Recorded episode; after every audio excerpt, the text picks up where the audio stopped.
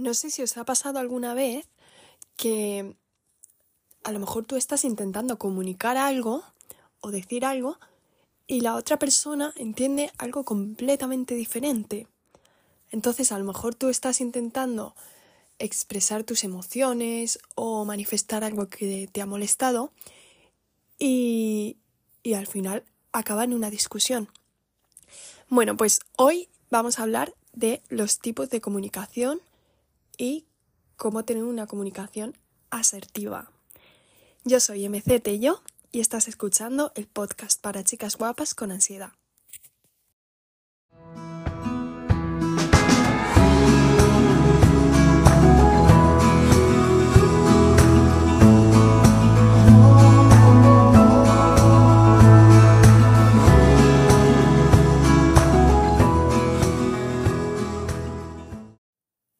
Y bienvenidas a este tercer episodio ya.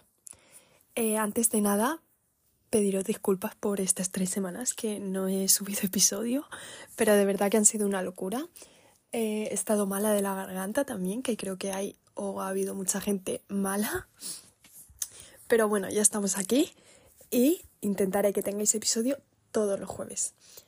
Eh, tercer episodio. Hablemos de cómo hablar las cosas. Como os he dicho un poco en la introducción, hoy vamos a hablar de los tipos de comunicación. Eh, ¿Para qué nos sirve hablar de los tipos de comunicación?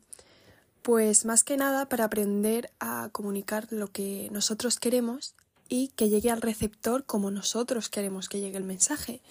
Porque muchas veces se pierde el mensaje por cómo lo decimos. Y a lo mejor estamos intentando comunicar algo mmm, de forma pacífica, y acabamos en una discusión.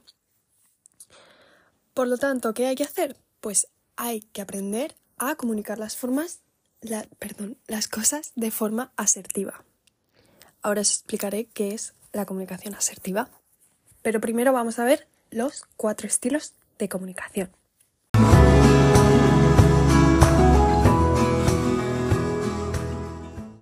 Bien, pues los cuatro estilos de comunicación son los siguientes. Por un lado tenemos la comunicación pasiva, luego tenemos la comunicación agresiva, la comunicación pasivo-agresiva y la comunicación asertiva. ¿Qué es la comunicación pasiva? Pues este tipo de, de, comunicación se caracteriza porque son personas que les cuesta expresar su opinión, les cuesta expresar sus necesidades, suelen ir más con la corriente, son comunicadores que evitan el conflicto, mm, pueden parecer sumisos y, por ejemplo, su comunicación no verbal suele ir acompañada de cruzar los brazos o evitar el contacto visual. Algunos ejemplos de comunicación pasiva son, por ejemplo, estas personas que se disculpan por algo que realmente no han hecho mal o que no creen que hayan hecho mal, pero simplemente por evitar el conflicto o por no ir más allá, em, como que ceden. O, o simplemente gente que, que no quiere dar su opinión, que prefiere adherirse a la opinión de, de los demás o de la mayoría, simplemente pues por evitar el conflicto o por no darle más vueltas. Antes de seguir, eh, quiero recordaros que no soy psicóloga, no he estudiado psicología, simplemente pues eh, sufro de ansiedad y, y a raíz de eso he optado por autoeducarme en materia de psicología y de relaciones personales y trato de compartir con la gente pues lo que voy aprendiendo por si a alguien le puede servir. Si hay algún psicólogo o psicóloga escuchando este podcast y quiere hacer alguna aclaración o alguna aportación, puede escribirlo por comentarios o hay una sección de preguntas y respuestas o algo así. Y si no, tenéis mi Instagram en la descripción del podcast. Cualquier corrección y demás la haré a través de Instagram. Y seguimos. Bien, el segundo estilo de comunicación sería la comunicación agresiva.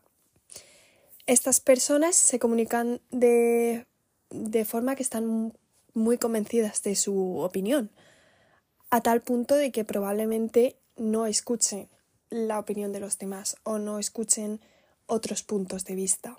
En estas conversaciones con personas con este estilo de comunicación agresiva, es probable que veamos a la persona pues intentando sobreponer sus ideas, eh, demostrar todo el rato que lleva la razón.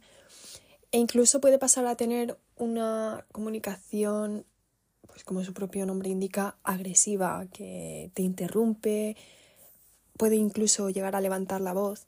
Hace unos días leí una frase que, que me, me gustó y es que el hecho de levantar la voz no te va a dar la razón, solo va a demostrar tu incapacidad de comunicar. Y me parece que tiene mucha razón porque hay gente que se piensa que por levantar la voz automáticamente tienes como más poder sobre la conversación y pasas a tener razón y no es así. Lo único que estás demostrando es que no sabes comunicar tu punto de vista sin, sin recurrir a la agresividad. También podemos ver comentarios del tipo, no, no, estás e-, equivocado o no, es que tú no lo entiendes o cállate que no sabes de lo que hablas. Esto lo que hace realmente es invalidar el punto de vista de otra persona. Y se supone que si tú hablas con, con otra persona es para también tener en cuenta su punto de vista. En los casos más extremos, en la comunicación agresiva, podemos incluso llegar a ver un lenguaje amenazante, fuerte o directamente ataques hacia la otra persona.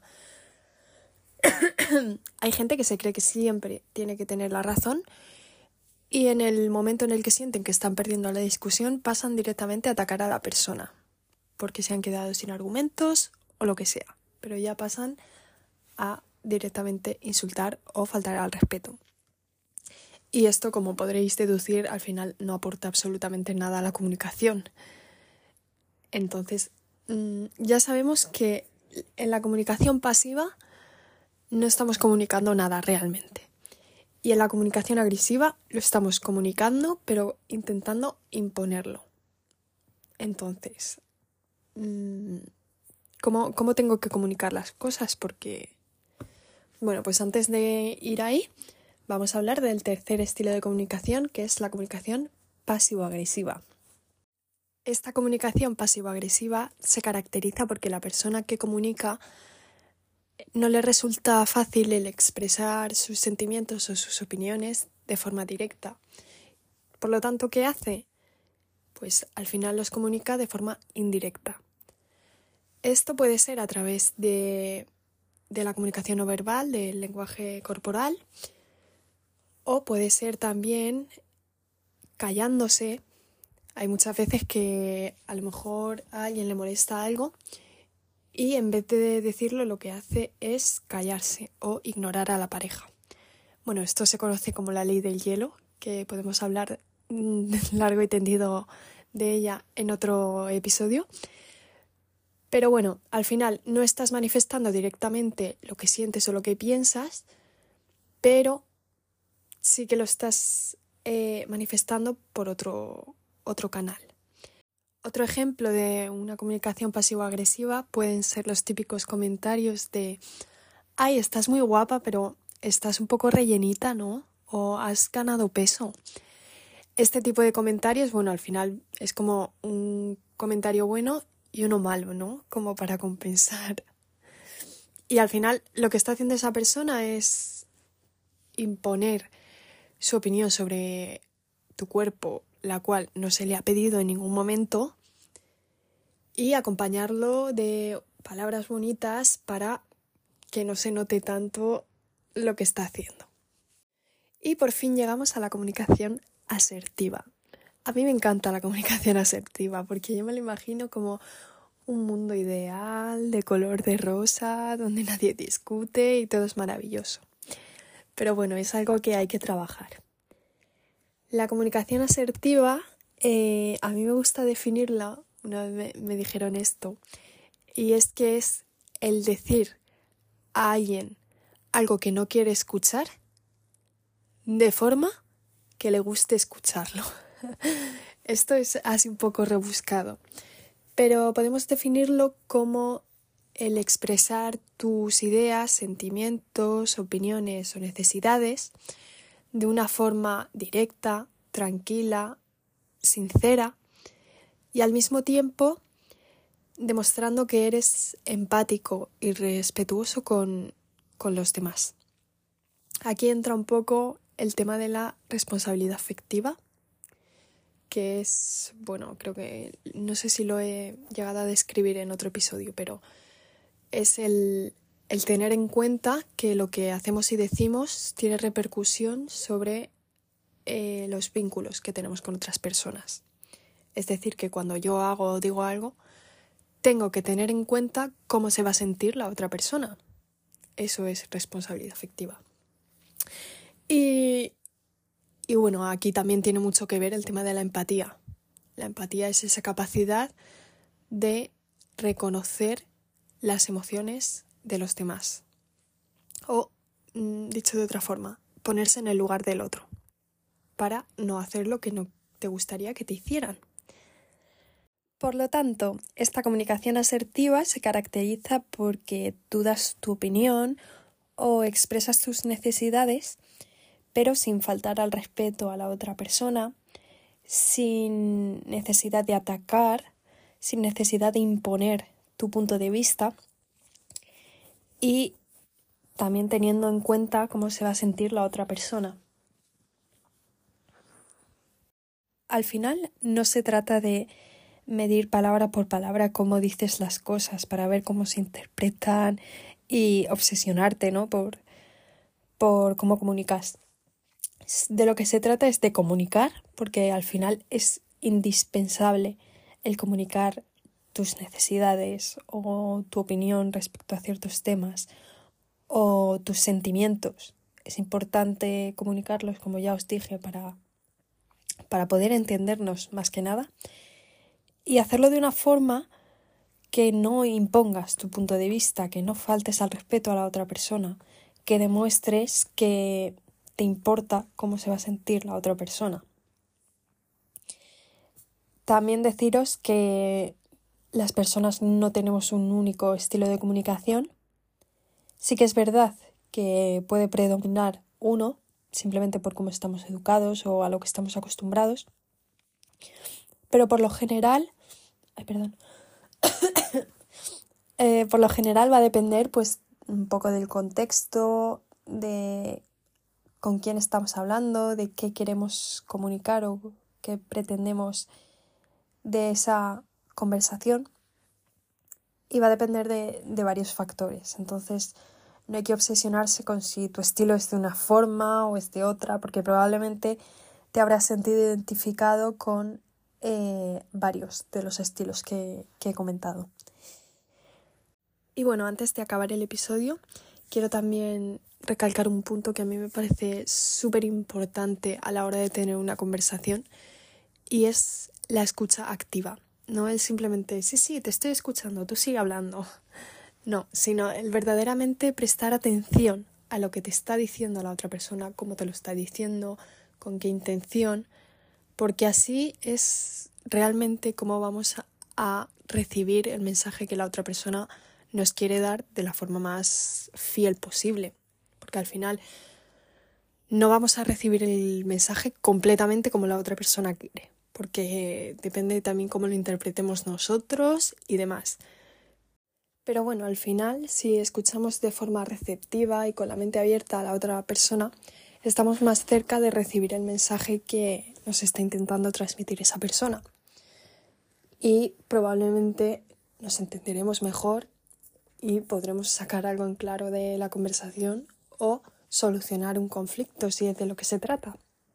Hay una frase que a mí me gusta mucho que es, en lugar de escuchar para responder, deberíamos escuchar para entender, porque creo que el punto principal de tener una conversación con alguien es el entender o el intentar entender su posicionamiento, sus ideas, sus sentimientos, su punto de vista. Y de hecho creo que también te ayuda a crecer como persona el ser capaz de tener en cuenta otros puntos de vista, de desafiar tus propias creencias, tus propios pensamientos, de compararlos con otras opiniones u otras visiones para así poder enriquecerte de estos. Al final, si tú te quedas en el no, no, es que yo siempre tengo la razón, o no te voy a escuchar porque tú no vas a tener la razón, pues al final yo creo que así no puedes crecer o no vas a crecer tanto como escuchando a los demás.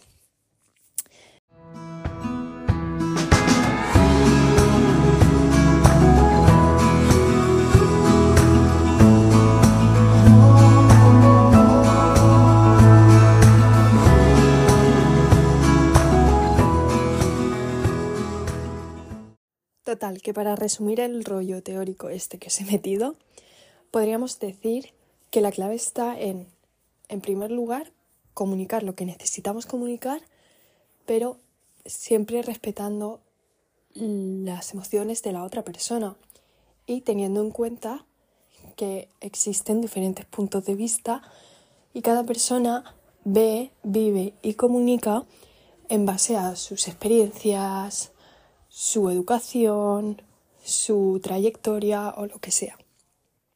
Pero cada uno viene de un lugar diferente, no podemos pretender que todo el mundo se comunique o viva las cosas o sienta las cosas igual que nosotros. Y en segundo lugar, la escucha activa. Como os decía, el escuchar para entender el otro punto de vista, no para responder. Y bueno, como este podcast también es un diálogo y no un monólogo, pues podéis dejarme vuestros comentarios por aquí. Me parece que tenéis una sección de preguntas y respuestas. Y si no, tenéis mi Instagram en la descripción del podcast. Espero que después de tres semanas sin podcast os haya gustado mucho y, y nada, decirme qué os ha parecido, si os ha parecido útil, si conocíais la comunicación asertiva. Y hasta aquí el episodio número 3. Nos vemos el jueves que viene. Chao.